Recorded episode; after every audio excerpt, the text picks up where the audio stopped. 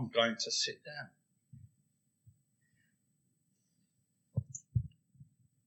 There is a reason for this that will become apparent. Blessed morning to you all, everyone. Happy Sunday.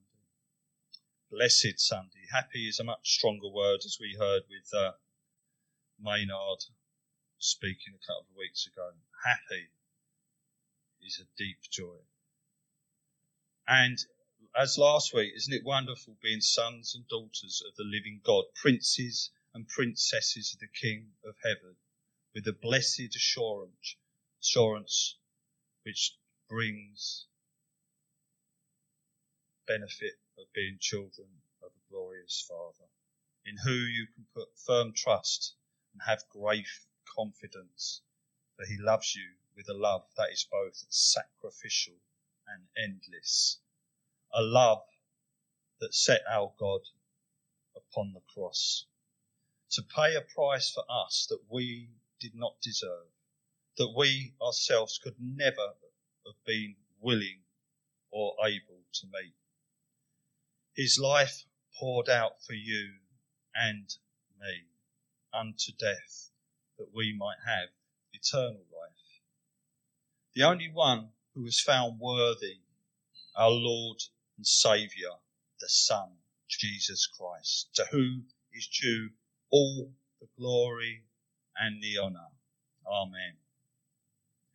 In Matthew 28:11 we read, All authority has been given to me in heaven and on earth. Therefore, go and make disciples of all nations, baptizing them in the name of the Father and of the Son and of the Holy Spirit, and teaching them to obey everything I have commanded you. And know this, I am with you to the very end of the age.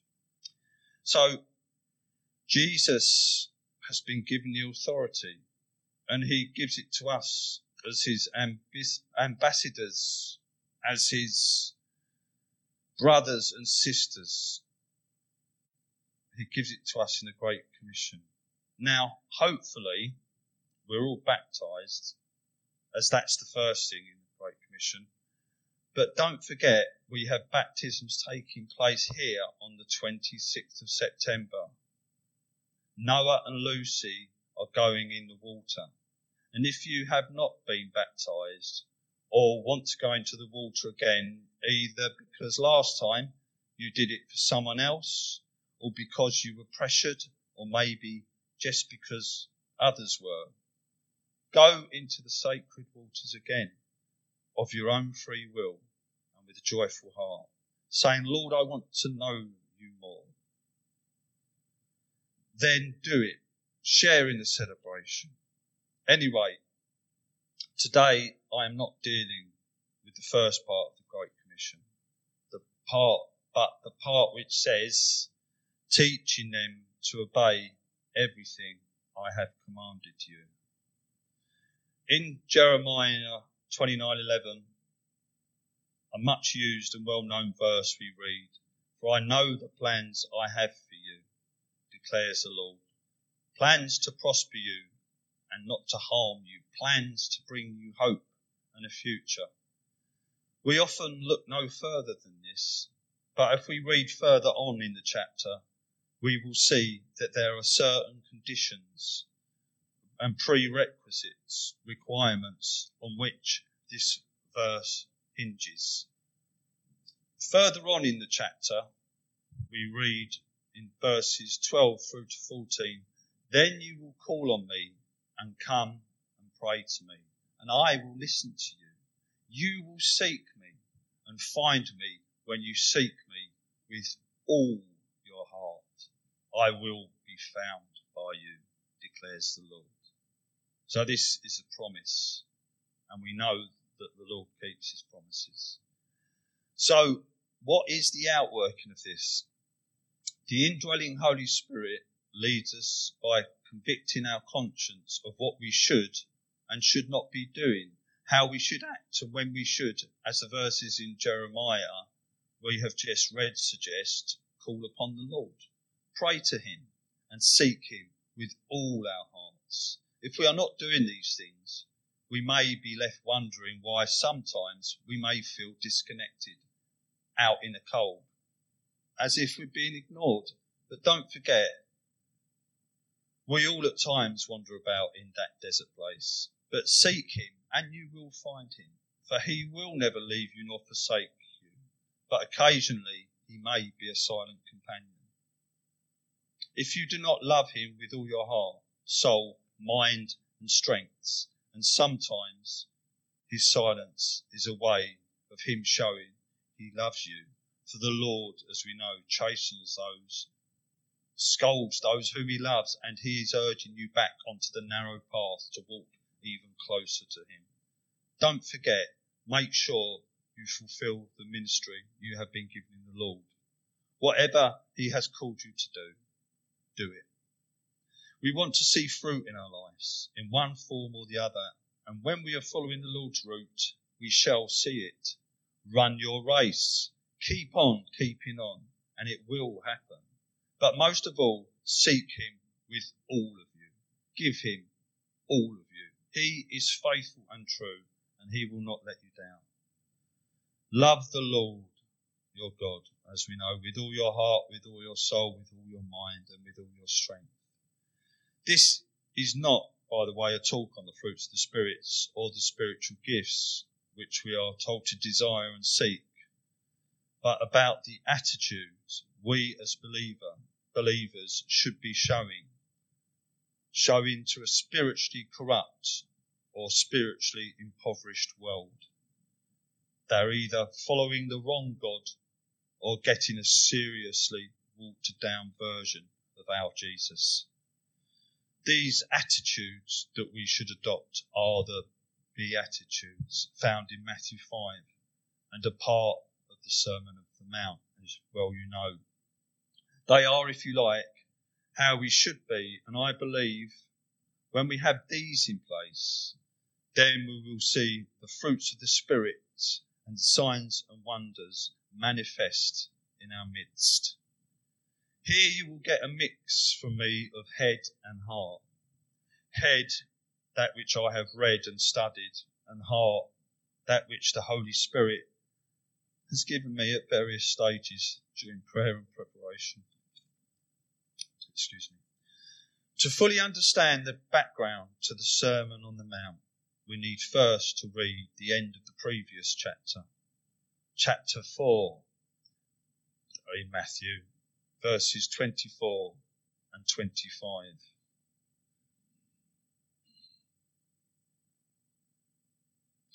Here we read, News spread about him all over Syria, and people brought to him all who were ill with various diseases, those suffering severe pain, the demon possessed, those having seizures, and the paralyzed, and he healed them large crowds gathered from Galilee, the Decapolis, and Jerusalem, Judea, and the region across the Jordan.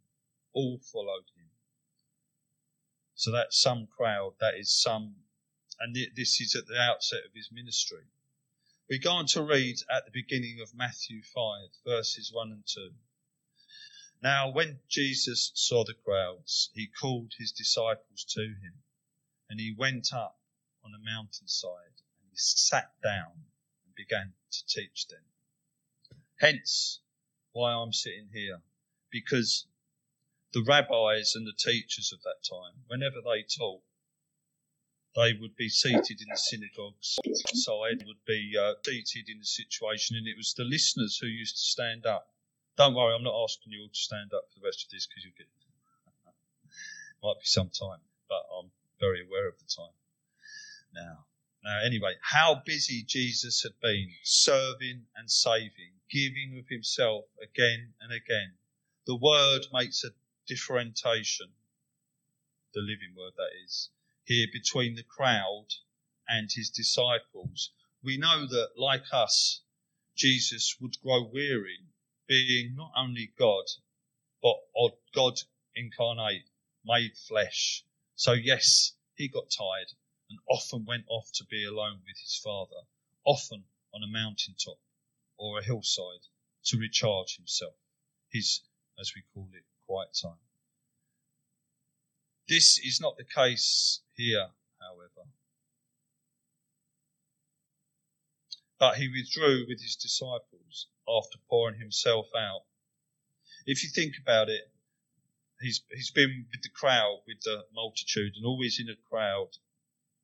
You will have those, as was mentioned in Fad's sermon a few weeks back, who are just hangers on. They're there for what they can get out of a situation. They're there just following, but they're not really tuned in. They're just in for what they can gain.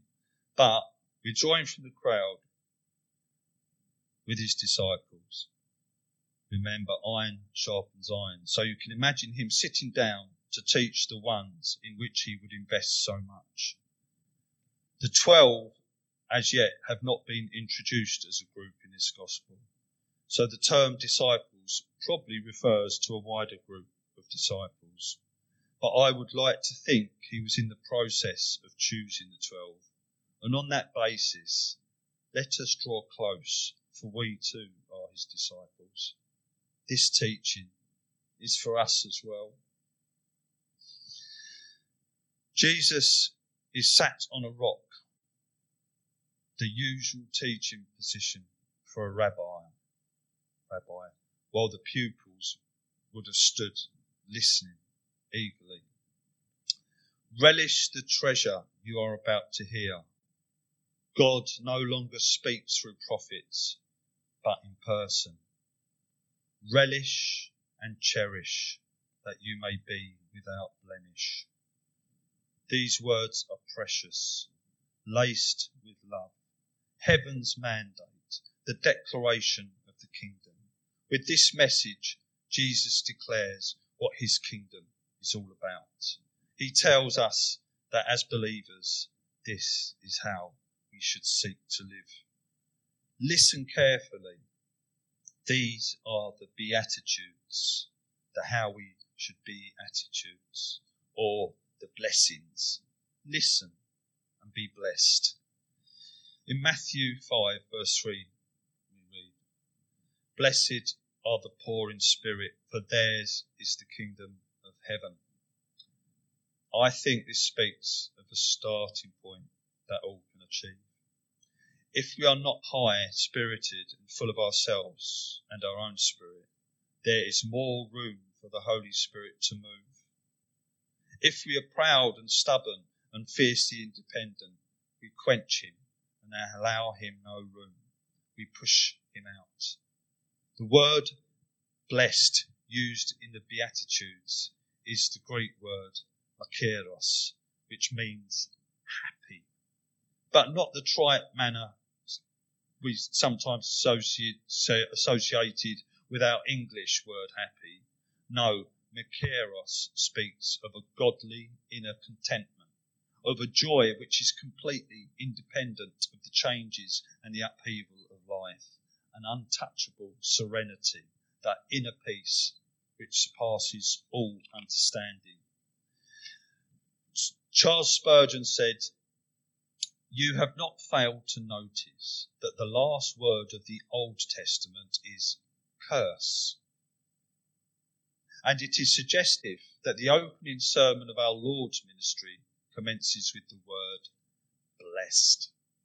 Note also with delight that the blessing is in the present tense. Happiness, a happiness to be now enjoyed and delighted in. It is not blessed shall be, but blessed are. The call to the poor in spirit is first for a reason. We as Christians seek to lay down and surrender all that is us, emptying ourselves so that we may be filled with Him. In Philippians 2, verses 6 to 8, we read, Jesus, who being in very nature God, did not consider equality with God something to be used to his own advantage. Rather, he made himself nothing by taking the very nature of a servant being made in human likeness and being found in the appearance as a man. He humbled himself by becoming obedient to death, even death on a cross. The first step on the ladder teaches us to be humble and full of humility, as was our servant king. The second beatitude is Blessed are those who mourn, for they shall be comforted. The Greek word used here for mourn speaks of a deep sorrow and a regret for our sin, a deep grief before God over our fallen state. It is the strongest word for mourning, used also for mourning the death of a loved one. This mourning is the godly sorrow that produces repentance to salvation that is described in 2 Corinthians 7, verse 10. We read, Godly sorrow brings repentance that leads to salvation and leaves no regret, but worldly sorrow brings death. So when we read that, it, it would seem that when we bring things to the cross, when we bring things to our Lord, we lay them down at His feet, when we surrender those things that we tend to hold on to and not let go, like a tenacious terrier, shall we say, getting hold of a rope. When we hand things over to Him, it is God, the repentance is done, it's finished, as He said upon the cross. But worldly sorrow brings death. I remember him before I was a Christian, and you just chew over the same thing again and again, and it just brings death of spirit, death of soul, just makes you feel low, and indeed sometimes you know where it ends up. Anyway, those who mourn can feel a closeness to God which they may not experience at any other time. Before I was a Christian, there was no other time that would cause me to look up to heaven consider its possibility more than losing a loved one. You become acutely aware of your mortality and consider the things of heaven. It is one of those times when you feel the spiritual realm actively. Heaven's gate is ajar and you wonder where your loved one has gone. And you are blessed because you are ripe for the picking. When my mother died, I felt a surreal peace at the funeral, that all was well. As I have told you before, she told me she knew where she was going. She knew Jesus. She left me her cross. I nearly became a Christian there and there, there and then, and would have done if someone had been on hand to, you know, to lead me. But there was still some mileage left in my walk before I arrived here and gave my life to Jesus. Then, when I lost others, I looked towards heaven each time. I heard his still small voice beckoning. So be aware when someone is mourning, the gate of heaven is ajar. And herein lies an opportunity for their salvation. They are ready to be comforted in the loving arms of our Saviour Jesus let us be the hands and feet, the voice that is there. The next one of the Beatitudes, the way we should live. Blessed are the meek, for they shall inherit the earth. We tend to think of being meek as being weak, but this, in fact, could not be further from the truth. The word for meek used here in the Greek is the word praus, think that's how you pronounce it, which cannot be translated by one English word alone. Our language is not expansive or descriptive enough for one word to cover it. It has been described as the proper balance between anger and indifference of a personality properly controlled with humility. A bit like the fruits of the Spirit, patience and self control. The meek person is not passive or easily pushed around. The main idea behind the word meek is strength under control. Like a strong stallion trained to do a job instead of using that strength to run wild. One that suffers wrong without bitterness and the desire for revenge. If you are meek, you do not look down on people. You are not put off by who they are or by their circumstances. Look at Jesus. He meets with tax collectors, prostitutes, and so-called ruffians like shepherds and fishermen because he had a heavenly perspective where all are sinners and all of us are Romans. If you see in the same way and are meek, yours is a victory and rejoice, little flock, for you shall inherit the earth. The next one. Blessed are those who hunger and thirst for righteousness, for they will be filled. All of the Beatitudes we have read so far show us to be those who hunger and thirst for righteousness if we can achieve them.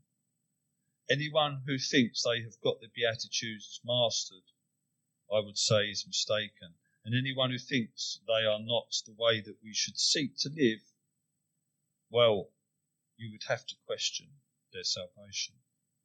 When spiritual gifts are to be eagerly desired, where, no, uh, sorry, where spiritual gifts are to be eagerly desired, these beatitudes are, as said, the way we as believers should live. Righteousness is a big thing because it is the only one that gets a double mention. It is a passion to see everything right from a kingdom perspective. It is a hunger not easily satisfied. It is a hunger that endures and will probably not end till our till we are with the Lord in heaven. This passion is like real hunger and thirsting, an unrelenting hunger that we in the West will never really get. In its time and setting in the Middle East, when Jesus spoke these things, people understood what it meant to be hungry, and hunger and thirst and famine was a distinct possibility, just as it still is in parts of the world, lest we forget that. If you desire righteousness, do what is right. Do you get upset about social justice issues? Do you dislike that which is not fair in the world? You are on the right path. Do you get upset that droves of people are heading to hell without knowing or being told about Jesus? Do you do anything about it? The proof that someone hungers and thirsts for righteousness is that they do do something about it. Jesus always did. The next of the Beatitudes is Blessed are the merciful, for they shall receive mercy.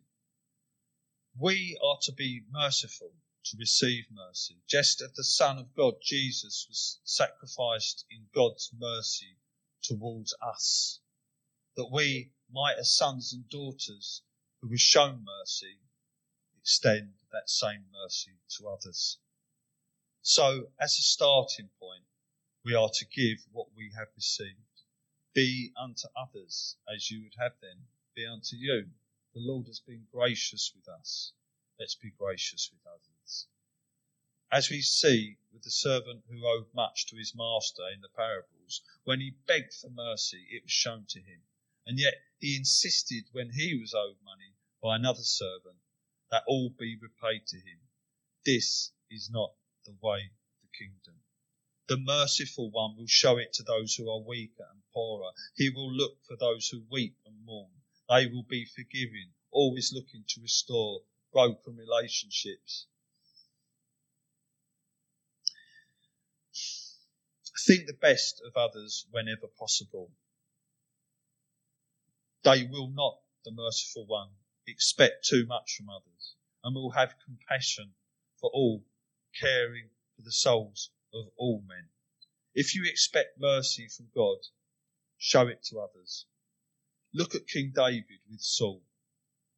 He could have killed Saul on a number of occasions, in the cave and in the camp, and yet he did not. He was within a hair's breadth of him, yet he let him live. And then on Saul's and Jonathan's death, it, he extended the mercy to Mephibosheth, who was treated as a prince when actually he felt he deserved nothing, as talked about last week by Chris. Not only that, but there was also a bit of confusion when he appeared to have disappeared with uh, David's son Absalom, that he might have been in cahoots with Absalom, when in fact it was not, but his servant Ziba tried to portray it thus. But David was merciful. David was quick to listen and slow to anger. David reacted, but bearing in mind the amount of mercy that David had, David had poured upon him. This is a model of how we should be. The next is, Blessed are the pure in heart, for they will see God. Now I'm running out of time here, and I've still got quite a way to go, so I think I better. What do you think, Cut? Got ten minutes, okay. The next one is Blessed are the pure in heart, for they will see God. In the Greek, the phrase pure of heart has the meaning of a straightness, an honesty, clarity, an undivided heart focused on God. If you think about it, um, who was it? Was it um, Philip that Jesus looked upon and said, An Israelite in which there is no guile? Was it Philip? Whatever. Um, maybe Nathaniel. But anyway, this this is what is desired from a kingdom person. Let us not be double minded. Let us not double talk. Let our yes be yes and our no be no, because anything else can be the devil. And I, I have to say that, you know, sometimes letting your yes be yes and your no be no is harder than it appears because if we're double minded, we may not mean to be. We still focus on God, but we also want to please people. So sometimes we say yes when we should say no, which just leads to confusion. So keep your eye focused on God. Please Him and Him only. Spurgeon said,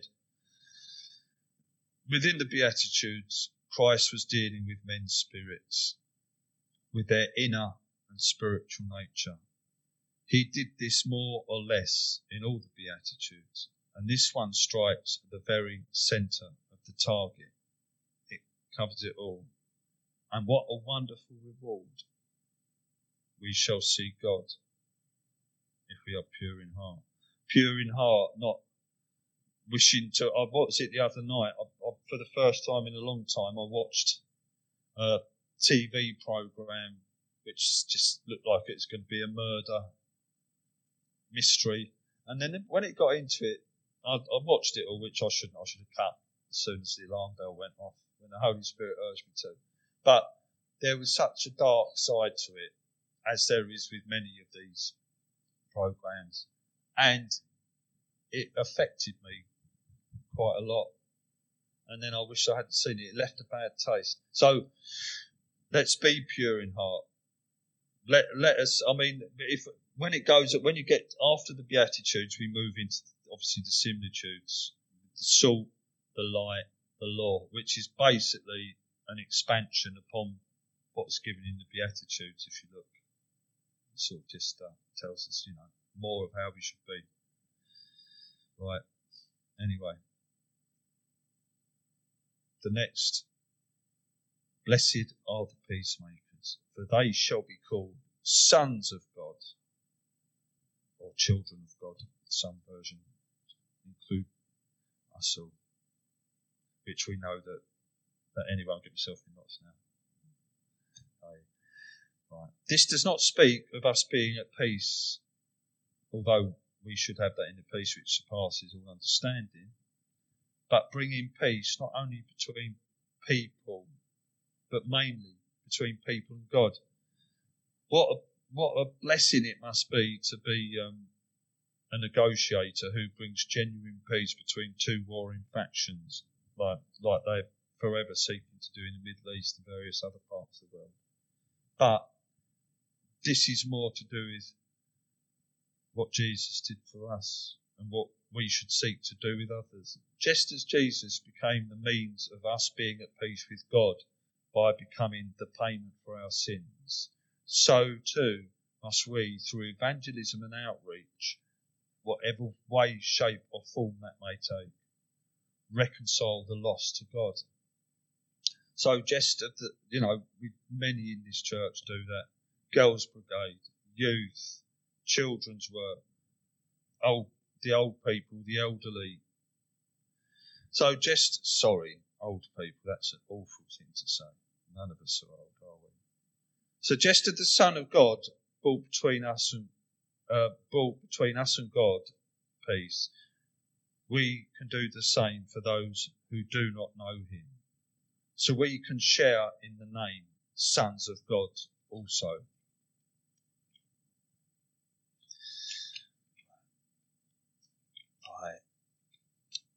The next. Blessed are those who are persecuted for righteousness' sake, for theirs is the kingdom of heaven. Here, righteousness gets its second mention, which shows how important it is to God. And persecution comes when, as said earlier, you not only hunger and thirst for righteousness, but you step up and do something about it. The world doesn't always like it, and the other fella, you know the one, certainly doesn't. But the reward for this, for stepping up, for seeking that things be right, that reward is heaven. There is more in this one. For Jesus then goes on to say in verses 11 and 12 Blessed are you when people insult you, revile you, and falsely accuse you for my name's sake. Rejoice and be glad, for great is your reward in heaven. But in the same way, they persecuted the prophets who were before you. So when you evangelize, expect people to come against you, but fear not, for Jesus has overcome the world. As said, rejoice in this suffering. Come on, look how he suffered for you. So as said,